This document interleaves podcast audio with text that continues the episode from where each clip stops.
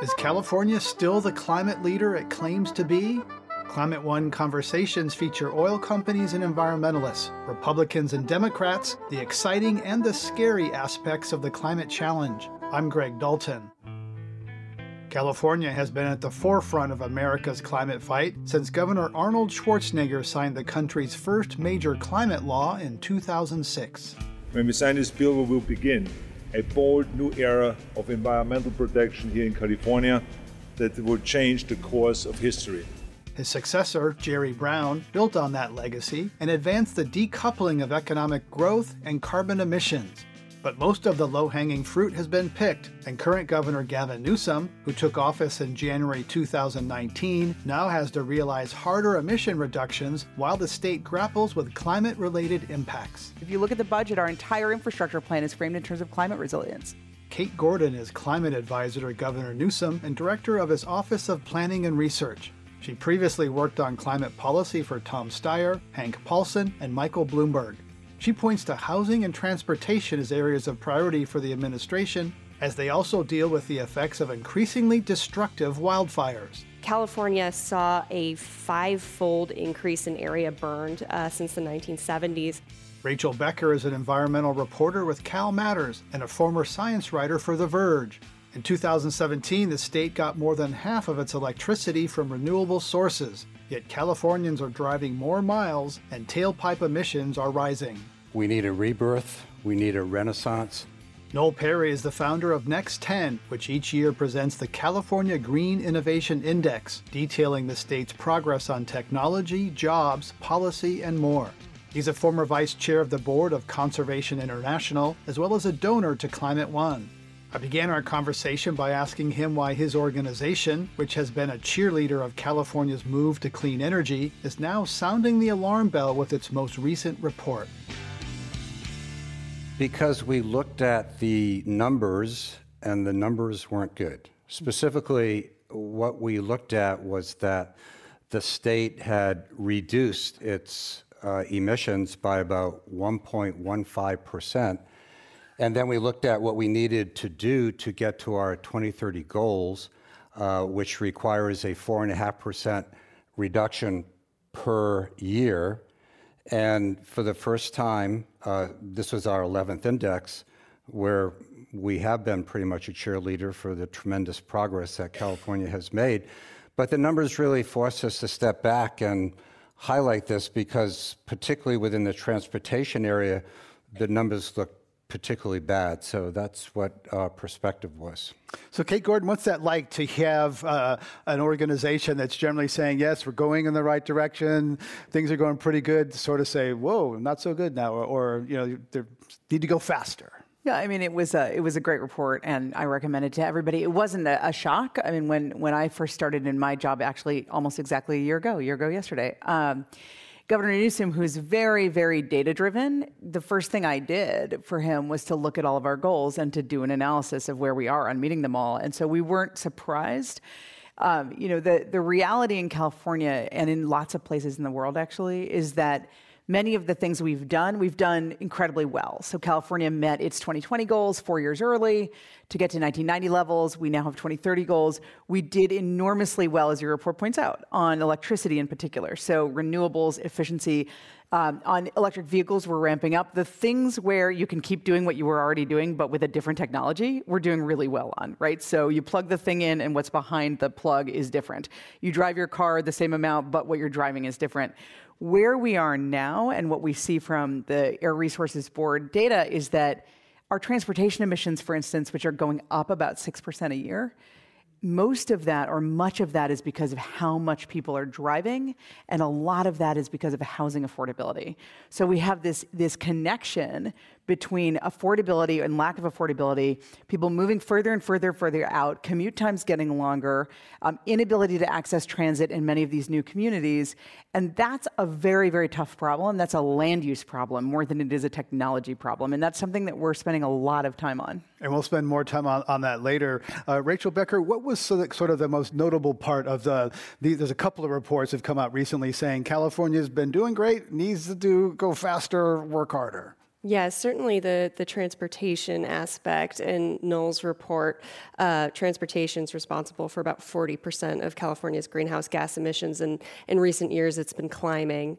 Uh, and even as transportation emissions climb, there's really very little sign that, that California is going to be able to get people out of their cars and driving fewer miles.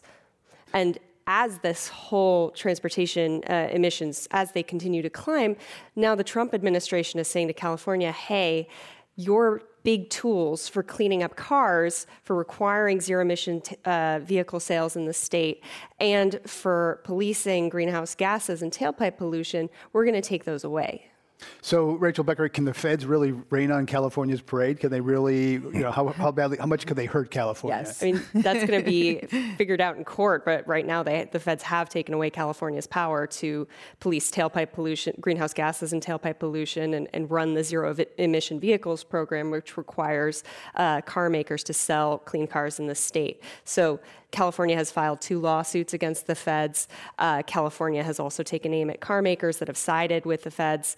Uh, but this is really this is going to be fought in court. It's a fight that may last beyond the next presidential election. Kate Gordon, California has a very good record in court, uh, fighting oil companies, fighting the federal government uh, you know, it has a very good batting average, but are you concerned that uh, Trump could still really whack California and make it hurt? Yeah, I mean, this is a incredibly challenging for us. I think we have over 60 active uh, cases right now with, between California and the federal government. It's very, very challenging because you know this is what our attorney general's office is doing 100% of the time. There's things that they're not doing because they're doing this, right? Um, and some of them are really worrying. There's a recent case that um, that the federal government filed against us for our cap and trade agreement with Quebec, arguing that we are not a country and so we can't enter into a treaty. So that has big implications, that case, because if we can't do uh, sub-national, state-to-state, state-to-region agreements around carbon pricing, we're wholly dependent on the federal government to be, you know, expanding our carbon pricing regime, which is very scary to think about. Um, so we're we're really paying a lot of attention to it. It's I think we have a great track record, and we will win many of them. But anyone who's ever, you know, practiced law, as I have at a small firm, uh, and is going up against a big behemoth, you just spend a lot of time. I mean, it's it's an incredible time sink and capacity right. sink for the state. Right, and, and creates uncertainty and, and uh, slows, slows yep. you down. California's climate leadership started in 2006 when Governor Arnold Schwarzenegger enacted the country's first economy wide plan for cutting carbon emissions. We asked Julie Cart, a reporter at Cal Matters and Rachel Becker's colleague, to revisit the pivotal moments of that landmark law known as Assembly Bill 32 or AB 32. 2006 was a period of time when California staked out its bona fides as being a state, an entity that was going to respond to climate change because so many of the impacts of climate change, even though they had seemed so far off, were actually hitting California with drought, wildfire. Stop me when this sounds familiar with where we are today. But it was a time to respond. And AB 32, which was what the law, it, it set a deadline to reduce greenhouse gas levels to 1990 levels. So the goals that were set at the time under and signed into law by Arnold Schwarzenegger were sort of breathtakingly strict and can we ever achieve them? Prop 23 uh, that was on the ballot in 2010 became a way for the fossil fuel industry to make its case about what it saw as burdensome regulations, regulations that would eventually cost taxpayers, put people out of work, et cetera, and said, let's, let's calmly rethink this. Some people think that it was a bit of an overplayed hand with that proposition, and Californians uh, responded by defeating it. Jerry Brown took over from Schwarzenegger and said, We're going to run with this, and was very, very proud for his two terms to go around the world and represent the state as a progressive, thoughtful leader in climate change. Jerry Brown's legacy really has to be the cap and trade program that was put in place and began in 2013. And the most important thing is it's created this slush fund, $6 billion of greenhouse gas reduction fund money that companies are paying into this system. And that is the device, that's the driver that is supposed to fund the many, many very expensive projects that have some nexus with greenhouse gas reductions. As he was leaving, Jerry Brown signed into law the extension of the original global warming act, and it wasn't simple. Jerry Brown was adding lots of other notions, including carbon neutrality. It was very clear that the governor wanted this passed, and so compromises were made, and that's how things get done. So uh, some people think the oil and gas industry got off lightly. Gavin Newsom, on the one hand, has a public history of great interest in climate change. The pivot now is that Newsom will preside over a time when the state has to do very, very difficult things to meet the goals that were set way back in 2006. The easy stuff has been done. The ratcheting up or the turning the screw on industry is going to fall to Newsom, and that's going to be politically very, very difficult. That was Julie Cart, a Pulitzer Prize winning reporter, now with Cal Matters. Noel Perry, you're an investor in, in, Silicon Valley. What do you think about the, the, the ending point there about now comes the hard part with the conflict between business and really aggressively decarbonizing the economy? I think that uh, we're at a very important point here in California because we need to double down, we need a rebirth, we need a renaissance. The success that California experienced over the last 30 or 40 years was because of the symbiotic relationship where you had investors and you had the, the government creating certain policies and the VCs and business people would try to would ratchet it up to try to fulfill that policy. Money would be made.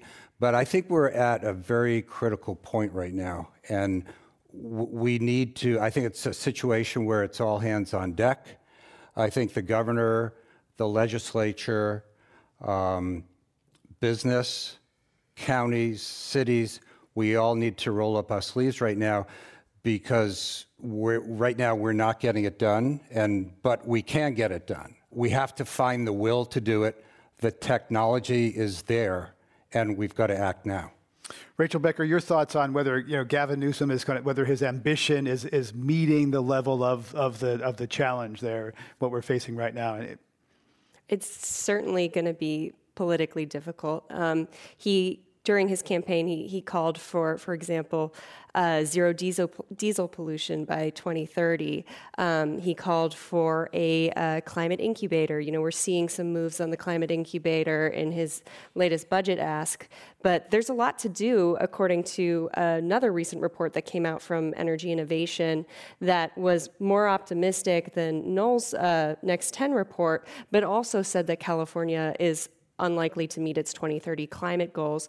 And um, Energy Innovation recommended a suite of climate policies, you know, taking aim at uh, the cement industry, um, making cap and trade more stringent uh, and variable with the distance that we get from our 2030 climate goals, uh, putting more electric vehicles on the road. And all of these are, they're tough asks. Kate Gordon, uh, recently, uh, 350.org uh, sent out an email, you know, targeted at Governor Newsom, asked for three things: stop new oil drilling in California. There's some reports that there have been more permits for new drilling in under the Newsom administration than, than uh, previously. Help workers transition from fossil fuels to clean energy jobs, and impose a health and safety buffer of 2,500 feet between any fracked well and a, homes and schools. What do you think about those three asks? I mean, Governor Newsom is very cognizant of this issue. We have, uh, we're not uh, in the top three anymore, but we are an oil and gas producing state. Um, important, I think, to start with the facts, which is that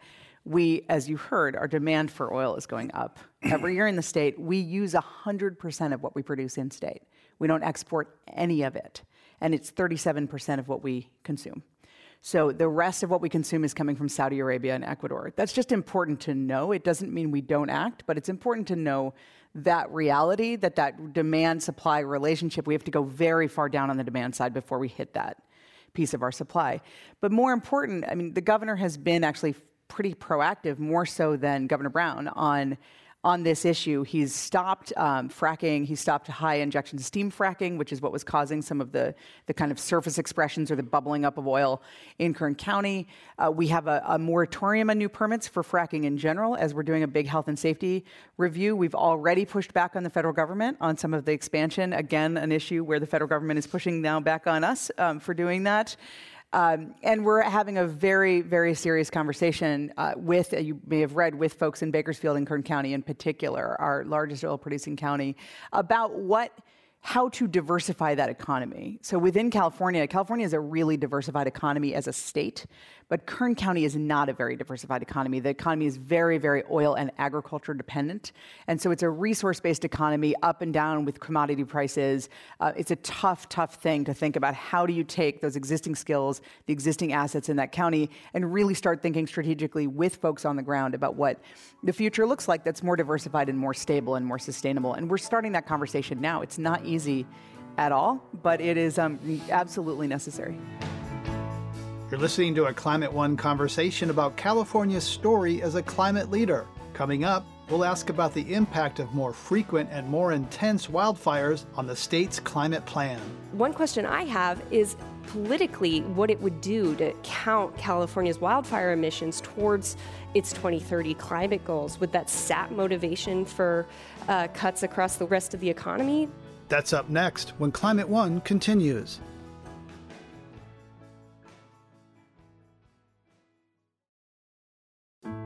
This is Climate One. I'm Greg Dalton, and we're talking about California's climate progress with Noel Perry, founder of Next 10, which publishes the California Green Innovation Index, Rachel Becker, environmental reporter with Cal Matters, and Kate Gordon, climate advisor to California Governor Gavin Newsom.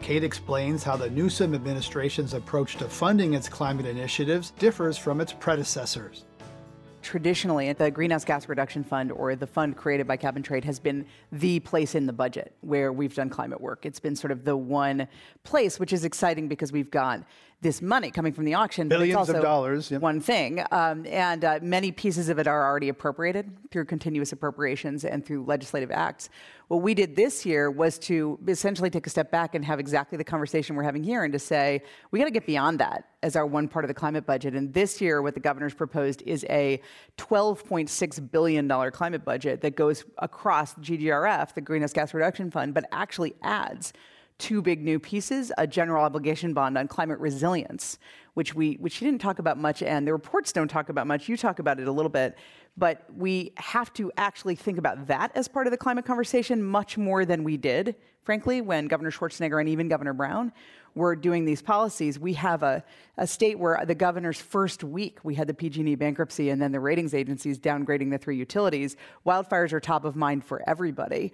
Um, and we have to be thinking about both how do we protect our state and our most vulnerable communities, as well as moving to carbon neutrality. So we have the climate, the resilience bond, which is directly focused on natural infrastructure investments that will reduce our risks from things like wildfire, flood, extreme heat, and sea level rise. And then we've added, as you were saying, a new uh, proposed climate catalyst fund, which is actually intended to really de-risk some of these investments, spur the private market to do way more than we've been asking in the past, to get to scale on exactly these things that are already out there they're commercial, they've been proven, but for various reasons, including the stock market crash in 2010, a lot of private investors think that they're too risky. And so, really, what the intent uh, is here is to say we got to go way bigger than we've gone in the past and stop thinking of this as an environmental issue over here and start thinking of it as a budget wide issue that all of us have to get behind.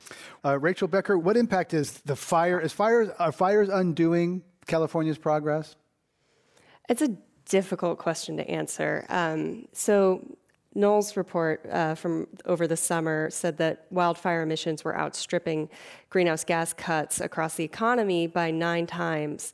Um, the California Air Resources Board, so California's climate enforcers, said that that's not really a fair comparison because forests are part of the natural carbon cycle, whereas oil, humans bring that up out of the ground to burn it.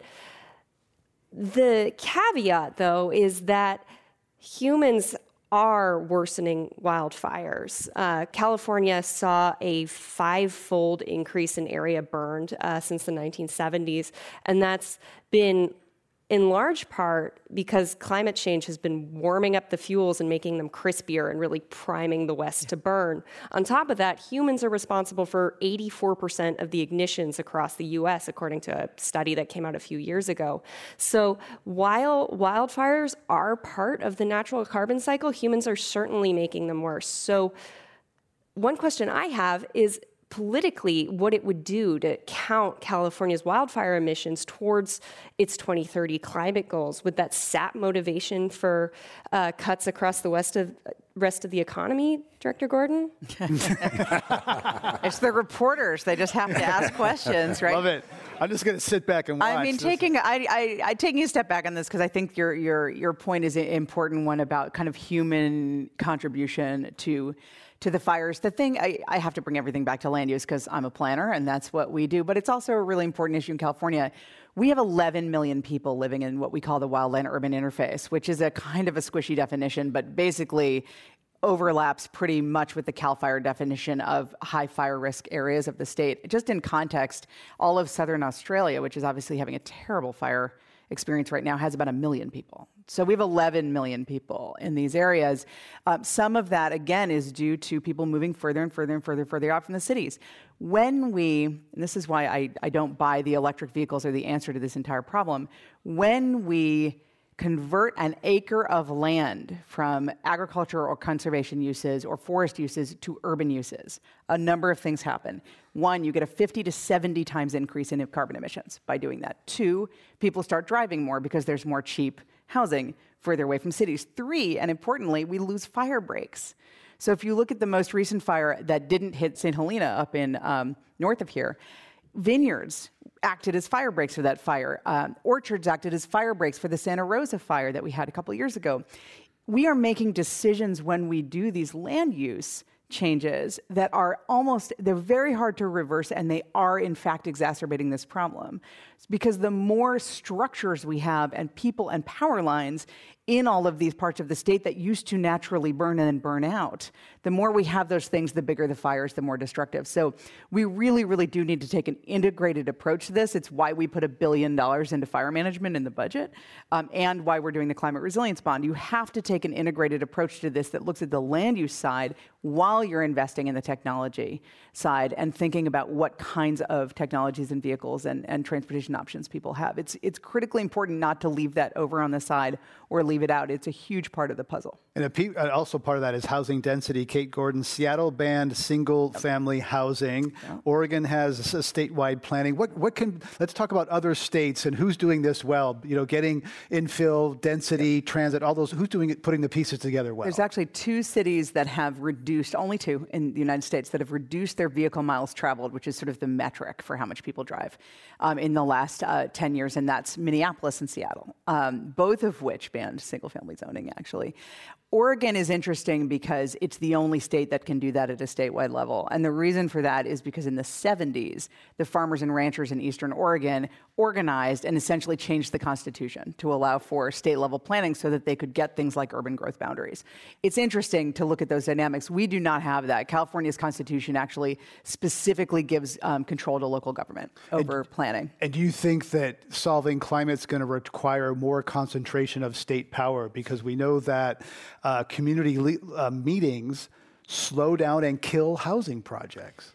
I think that we have to, I mean, our job as the administration and as then the governor's job as the overseer of the state, not from a specific district, is to look at this from a statewide perspective. And at some level, you know, how I think of it is actually how do we promote infill and how do we promote land conservation? They're two sides of the same coin. They both have multiple benefits from a climate perspective.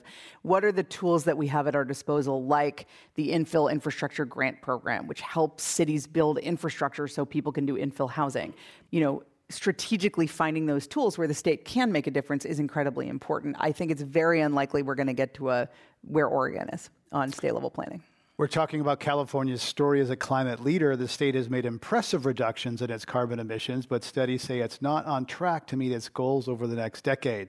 I'm Greg Dalton, and my guests are Kate Gordon, climate advisor to California Governor Gavin Newsom, Noel Perry, founder of Next 10, publisher of the California Green Innovation Index, and Rachel Becker, environmental reporter with Cal Matters. Uh, Noel Perry, give us the, what's the upside here? What's what's what are the bright spots? Uh, investment, innovation, jobs jobs? So, in 2017, the state of California got the majority of our electricity from renewable resources as opposed to fossil that fuels. That was a crossover? Yeah, that was very important. Secondly, uh, in terms of other states across America, we have the second lowest carbon footprint. Per person or per unit of GDP? Exactly. Mm-hmm.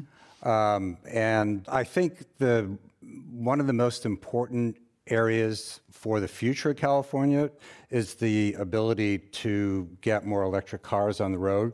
So, positive thing. Uh, we have half the electric vehicles in America. I don't know what it is, like 400,000 or 400,000. We have 700,000. 700,000, yep. okay. We need to do so much more in that area. I think from a policy, from a state policy perspective and locally, we've got to come up with ways to uh, enhance the use of electric vehicles. Um, if you rent in California, it's very hard to charge right. your car. Yep. I, I, think that that is rent any in any state. It's hard to charge. Yeah, yep. or if you don't have a garage. I, I, think that's a huge issue, and if the state uh, can work on one issue, uh, it's so much because it, it, it re- relates to range anxiety too. If you know you can go to work, come back, charge your car, get up and leave, as opposed to you're driving around looking for some place to charge it. But um, charging stations huge priority. And so we have a story here in California where electricity, the, a really good job. Most of California's reductions have been in the electricity sector. Most of the curves are going in the right direction in terms of, uh, you know, things are going down that we want to go down, but transportation is the thing that's going in, in, in the wrong direction. And uh, San Francisco did a study from 2010 to 2016 on the ride hailing services yeah. that were supposed to, if you remember, they were going to like, oh, they were going to put a dent. You don't need to own a car anymore and it was that they're going to be part of the solution. Well, the study found that half of the hours of traffic delay were due to these ride hailing Uber and Lyft, um, half of the increase in vehicle miles traveled, um, half of the reduction in, in speed and travel times was because of these ride hailing services. So, this service that, that, uh, was sold to us as like, oh, it will be make life easier and, and also solve climate change too are it's making all the stuff worse. Yeah, I mean, it, it, it's sort of how you use it, right? I mean, if if we were to all do the shared rides whenever we call a Lyft or an Uber, which I bet we don't all do, I don't always do it, um, it would be a, a, slightly different story. I mean, this is an interesting, I think, thing to think about when we think about autonomous vehicles, which many people have now started talking about as the solution to all problems, um, and you know, the fix of all time. And Remember the paperless office? I mean, yes. it, it, it, we look at the, what at, at, Ubers and Lyfts, and you sort of see what happens when people have a chauffeur at their command, which is pretty similar to an autonomous car that you can call whenever you want.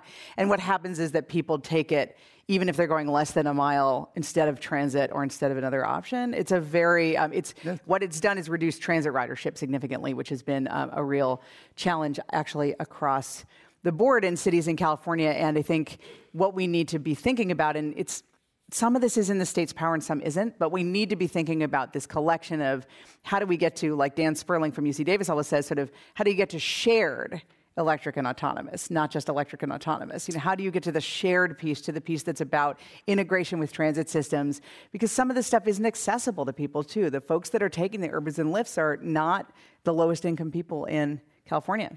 The, the, California Resources Board also came out with a recent study about uh, CO2 emissions from Uber and Lyft and found that they were producing 50% more grams of CO2 per passenger mile traveled. And the reason for that was even though the fleets were generally cleaner than kind of the broader California fleet, uh, these cars were driving around without passengers in them for more than a third of the time. Deadheading, they call it. Exactly. Deadheading, yeah.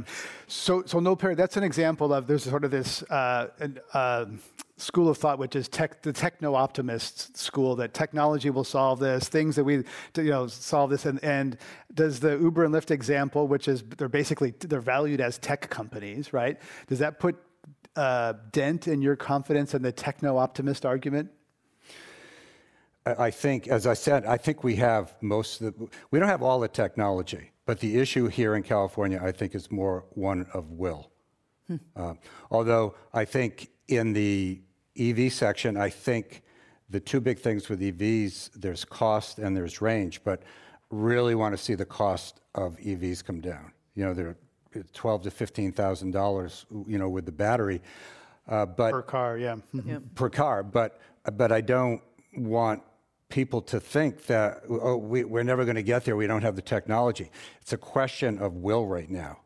Will California, will the leadership, will we step up and do it? Because if not us, who? And, and we have to do this. You know, California is only 1% of total world emissions. So you might say, all right, well, whatever we do isn't going to have a major impact on the world. But we have been a leader in so many areas, uh, you know, in terms of cars and emissions and the waiver and other states adopting what we did, and also in terms of energy efficiency, um, cap and trade, not so much, but we, we need to, we've been the leader, we need to regain that leadership because we need to be influential with the rest of the world because the rest of the world has been looking to us for a long time. Kate Gordon, you know, uh, when Donald Trump was first elected, Jerry Brown was kind of the, the face of climate advocacy, kind of like he was the, the you know ambassador for climate on, on the yeah. world stage. I haven't yet seen Gavin Newsom walk into that role. Maybe that's the, the generational difference. Brown was obviously carrying this this strong and uh, political uh, legacy. You know, his father had been governor of California. You know, is, where, where is Governor Newsom in terms of you know not that he can or should, but looking at that role as leading because California is looked to internationally, particularly Absolutely. with the Trump administration destroying all the climate laws now. Yep. The world looks to California. And I would argue we are still leading. I wouldn't say regain the leadership. I think we have kept the leadership role. We're continuing to lead. We're leading in a broader range of things, to be honest. We're leading on climate resilience, which we have not done before. We're leading on, you know, reducing climate risk. We're leading on actually taking our own investments and assets that we own as a state. We're a major investor and asset owner, and we're leading on aligning that with our climate goals, which had not happened before. I think what you see, I mean, Governor Brown in his first term spent most of his first term dealing with the budget, getting the economic house in order. He's he a- did not allow his staff to travel. He cut people know who worked for him and he cut costs all over the place cheapskate. his yeah. second term when the budget started looking better was when you started seeing this real outward looking leadership on climate change and i think it's worth remembering that and it's also worth remembering again that the first week of Gavin Newsom's term was, and the, honestly, the first nine months was characterized by wildfire and the PG&E bankruptcy, which is a very, very significant issue for him. So he's essentially got his crisis issue, um, that and homelessness um, are crisis issues for the state. There where he is focusing, and to his credit, he's making both of them climate issues. If you look at the budget, our entire infrastructure plan is framed in terms of climate resilience. Um, his executive order in September is framed in terms of climate resilience on housing and transportation. It's a, it's a different approach. It's where I think the world is going. It's certainly where the private sector is going. We're mainstreaming this across sectors, across regions. It's a macroeconomic issue like globalization, like automation. It is something everyone's going to have to be thinking about all the time. It's not one issue that you choose and you're out talking about. It's part of everything. It's a resource based economy, up and down with commodity prices. Uh, it's a tough, tough thing to think about how do you take those existing skills, the existing assets in that county, and really start thinking strategically with folks on the ground about what the future looks like that's more diversified and more stable and more sustainable. And we're starting that conversation now. It's not easy at all, but it is um, absolutely necessary. You're listening to a conversation about California's climate leadership. This is Climate One. Coming up, how California and other states can learn from their past to ensure a more just transition from fossil fuels to clean energy. We've got some of the poorest counties in the state up north. And, um, you know, in some ways, it's what happens when you don't do a just transition plan uh, and you don't think ahead about an industry decline and, and what to replace it with. Um, we're kind of experiencing that now. That's up next when Climate One continues.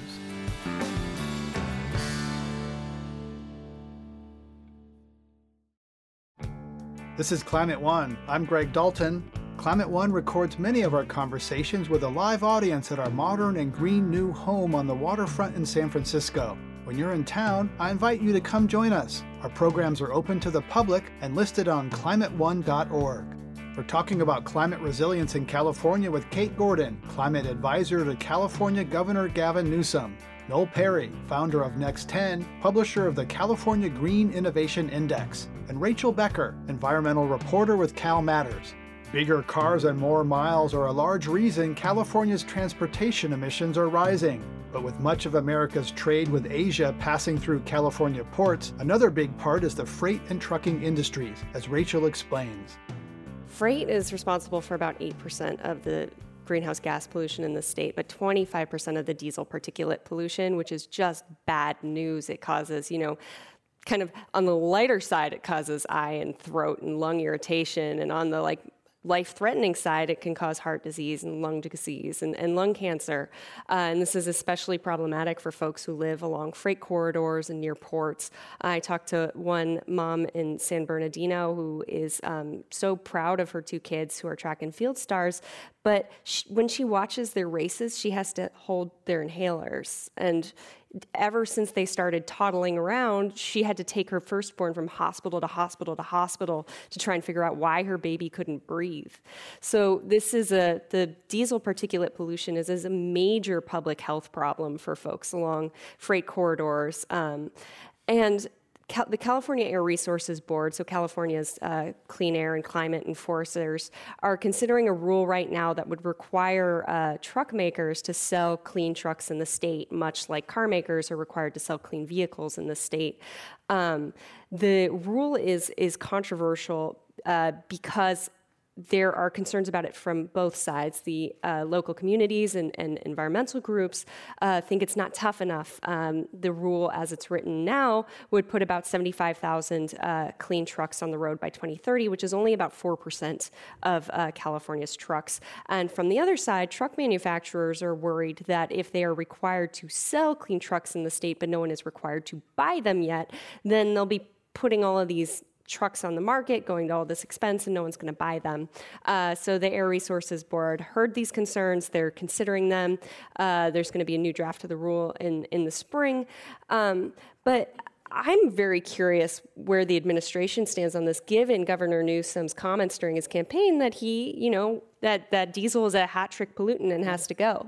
Yeah, it's, it's a huge priority for us. I mean, putting uh, significant funds into uh, into a bunch of different pieces of it. Um, into straight uh, on the hood rebates for clean trucks and buses, but uh, also into engine replacement for ag and off-road vehicles, which are a big contributor um, to diesel pollution.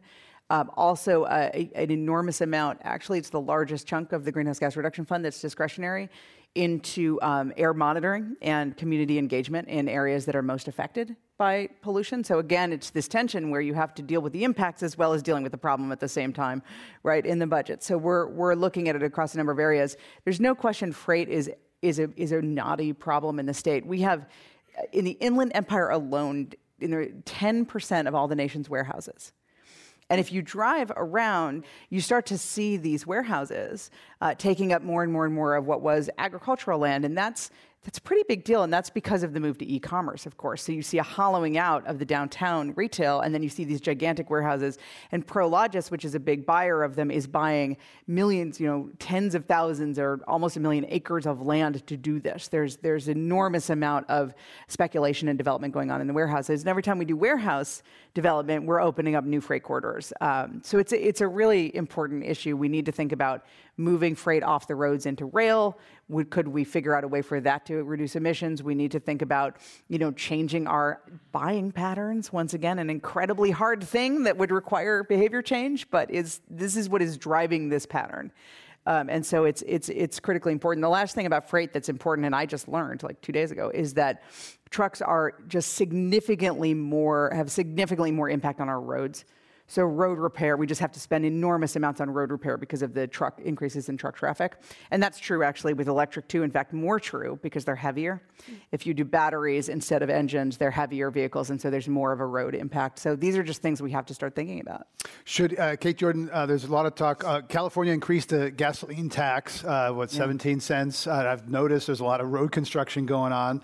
That's fuel that people pay at the pump if they run on gasoline. Electric cars don't pay. Don't don't pay that, are they getting a free ride? And, and how can electric cars, should they pay their fair share for the roads that they, they damage like everybody else? Yeah, I mean, it's, it's certainly another big incentive for electric car ownership. I mean, I would put it in the category of a major incentive that the state provides to electric car um, owners and buyers. And I am an electric car. Um, I own a GM. I'm sorry, I have a Chevy Bolt. Um, it was before they did the letter. So it's a great question, but I will say a lot of conversation is going on about this question about trucks in particular because trucks don't pay any more. I mean, they pay a little bit more because they have more gas, but they don't pay as much more as they should if it was proportionate but to the impact some, on the road repair cost. But there's some pricing models for electric cars which involve pay per mile, and then yep. you know the, the state. People are you know, starting to look at Everybody it. knows where the car is, like you know Tesla, GM, whatever. You know they know they can track your miles and sort yep. of pay per mile, which yep. would be the most fair thing to do. It's definitely something I know the California Transportation Commission is talking about it.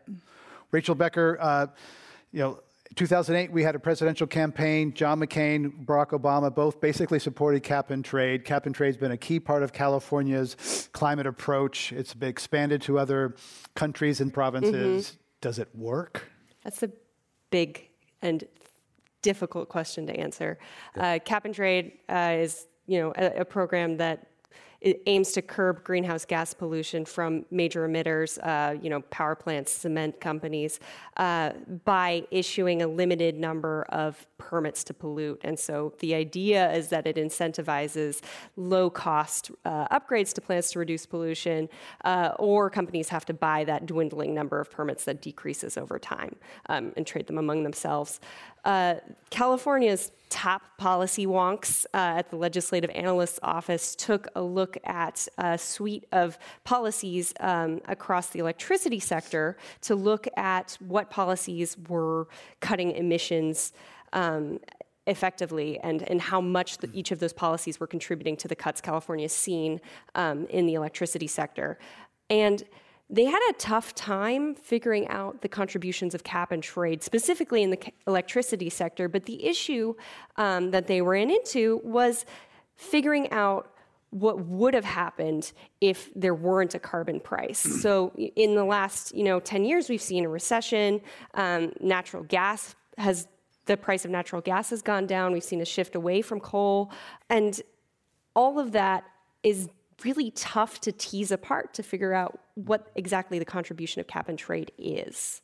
Kate Gordon, I want to talk before we go to audience questions about some hard to get at sectors cement, yeah. shipping, aviation. These are things that, in the case of aviation and shipping, the assets move around, and it, you know any one country is hard to get a get a handle on them. And cement is a is a significant part of of international uh, carbon emissions.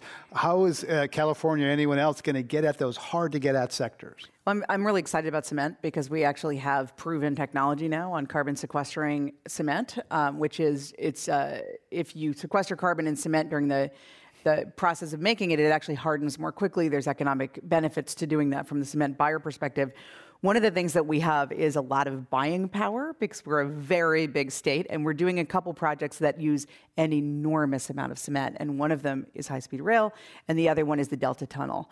And so looking at those projects and our ability to do procurement as a driver for these industries is, is really exciting. There's a policy that was passed in the last administration called Buy Clean California that actually isn't uh, doesn't expand to cement yet, but but could.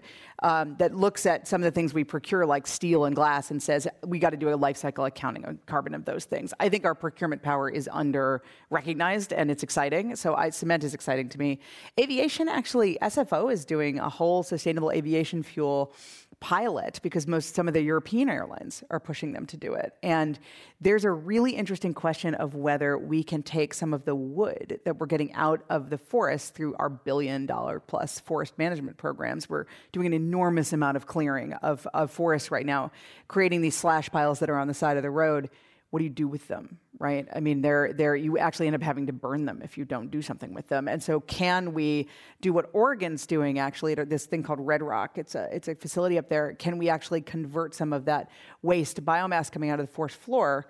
Uh, these are not kind of trees being cut down. This is, this is um, uh, you know, borer beetle impacted uh, wood, and it's wood coming off the forest floor. It's the stuff we're raking, according to the president. Um, can we use it? Can we use it and actually make aviation fuel? And I think that kind of stuff is super, super exciting. I mean, there are real technology advances. These are areas where I think technology is super exciting. I think we yep. can do a lot. Another uh, forest innovation, uh, cross-laminated timber. what is it? It thing. makes buildings. It, it's fabulous. It, it's fabulous. good for earthquake performance, fire performance, construction time, uh, and it could be a real way to, to create markets to get fuel out of the forest. Yeah, it's super exciting. I mean, it's uh, so cross-laminated timber is essentially a way of doing wood laminate that strengthens it uh, exponentially, and so you can do 12 to 14 story buildings out of wood with um, with this stuff instead of building the amount of steel and concrete. So a big impact um, because the wood also can be waste wood, essentially um, non non uh, saleable timber. We can do all kinds of stuff with it we're actually being beaten on this by some of our neighbors. Idaho and Oregon both have cross-laminated timber mills. It's an interesting thing when you think about like the whole just transition conversation um, that we lost our timber industry for a variety of reasons, including globalization and and um, other things. Environmentalists. Envir- yes, the, and the owls. And um, when we lost our timber industry, we we let a lot of our forest roads get grown over and we don't have a lot of mills anymore. And so, unlike Idaho and Oregon, we can't ramp up really quickly on cross laminated timber um, or on any sustainable fuels. We have to think about how to reinvest in some of these communities, which were really decimated. Um, and how do we sort of start thinking about a more sustainable approach to wood products in the state? It's, it's a really big question, but it's critically important in the northern parts of the state. We've got some of the poorest counties in the state up north. And, um, you know, in some ways, it's what happens when you don't do a just transition plan uh, and you don't think ahead about an industry decline and, and what to replace it with. Um, we're kind of experiencing that now. So Yeah, and the governors of Oregon and Washington are quite keen on, on that. Are. We're going to go to our audience we're buying questions. It. Welcome. Hi. Uh, hi, my name is Mary Kelly. Um, I was wondering what role does agriculture play in California's climate policies and how Cali- uh, California is addressing the huge environmental impact of animal husbandry. Thank you. Our, sure. uh, malpractice on my part for not bringing up ag yet. Thank you. Agriculture is a, the soil is a big source of smog forming emissions, which is, is sort of fascinating to think about how uh, managing the soil might also help reduce smog. Yeah, and it can also sequester carbon, sequester store carbon, water. The whole healthy right. soil, and also right, and keep groundwater. There's a lot of, of good research in California, in particular, that uh, healthy soil can actually keep groundwater um, uh, in the soil top layer soil, so we can use it, reclaim it much more easily. So it's really important. Next question. Welcome. My name is Jörg Schleicher. I'm part of the climate branch of the European Institute of Innovation and Technology. Since Uber and Lyft is such a big problem, are there any public innovations for public transport to combat this? Is there something where the state is thinking about or uh, cities how to um, put a competition into the market which could do a better service?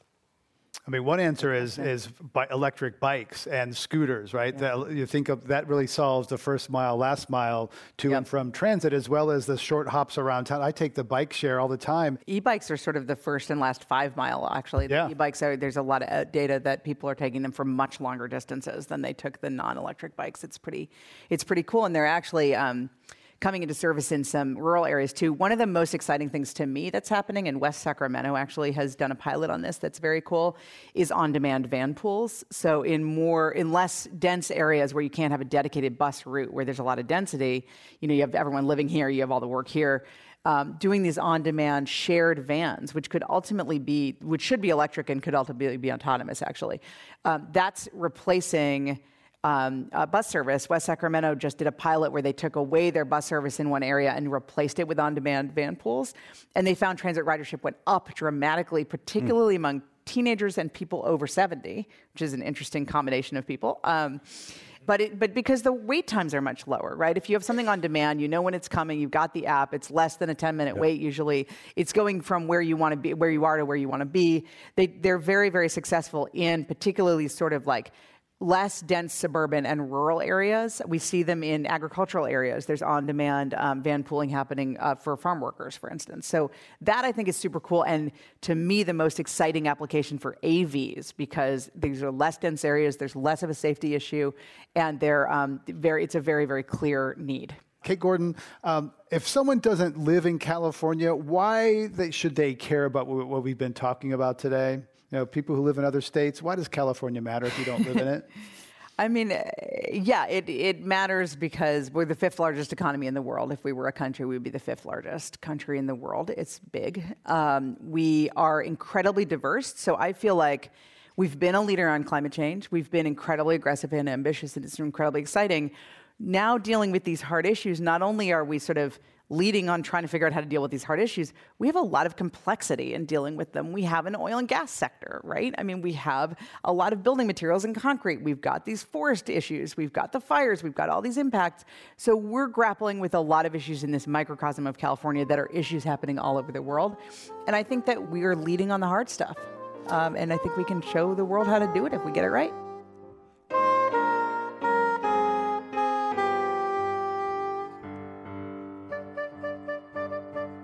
We've been talking about California's climate progress with Kate Gordon, advisor to California Governor Gavin Newsom, Noel Perry, founder of Next 10, publisher of the California Green Innovation Index, and Rachel Becker, environmental reporter with Cal Matters. To hear more Climate One conversations, subscribe to our podcast on Spotify, Apple Podcasts, or wherever you get your pods. Please help us get people talking more about climate by giving us a rating or review. Kelly Pennington directs our audience engagement. Tyler Reed is our producer. Sarah Catherine Coxon is the strategy and content manager. The audio engineers are Mark Kirschner, Arnav Gupta, and Justin Norton. Devon Strolovitch edited the program. Dr. Gloria Duffy is CEO of the Commonwealth Club of California, where our program originates. I'm Greg Dalton.